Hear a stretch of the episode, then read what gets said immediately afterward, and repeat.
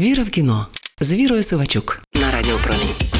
Привіт, друзі! Це я, не суворий, але прискіпливий кінокритик Віра Сивачук. За минулий рік відвикла від комедій. Дивилася, мабуть, з десяток, та й то переважно соціальну сатиру. Щось на кшталт трикутника смутку чи скляної цибулини. Або української трагікомедії Я працюю на цвинтарі. Влучно, дотепно, але все одно не той варіант, щоб посміятися від душі. І тому в перший тиждень нового року я вирішила подивитися звичайну комедію без претензій на артхаус і викриття сучасного світопорядку.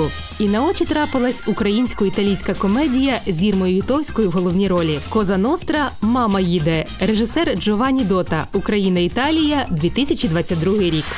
Віра в кіно з Вірою Сивачук.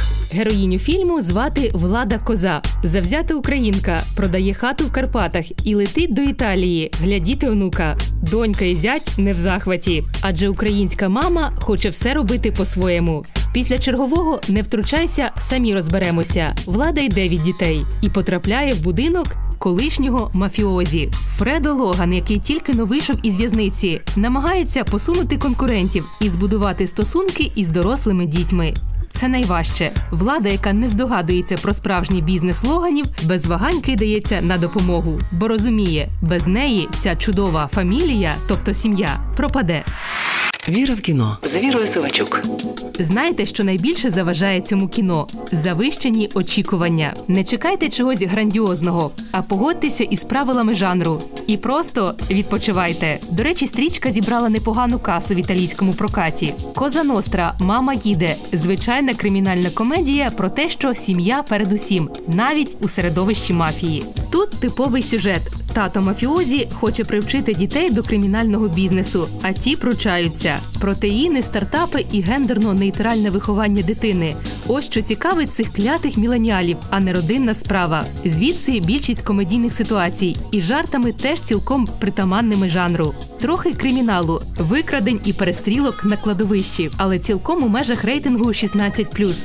Здається, ми могли б спокійно пропустити цей фільм. Але вчасно приїхала мама.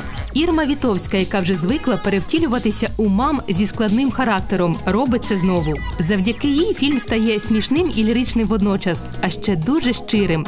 Про те, чи є межа і логіка материнської любові. Згадали мої думки тихі? Якщо чесно, я теж.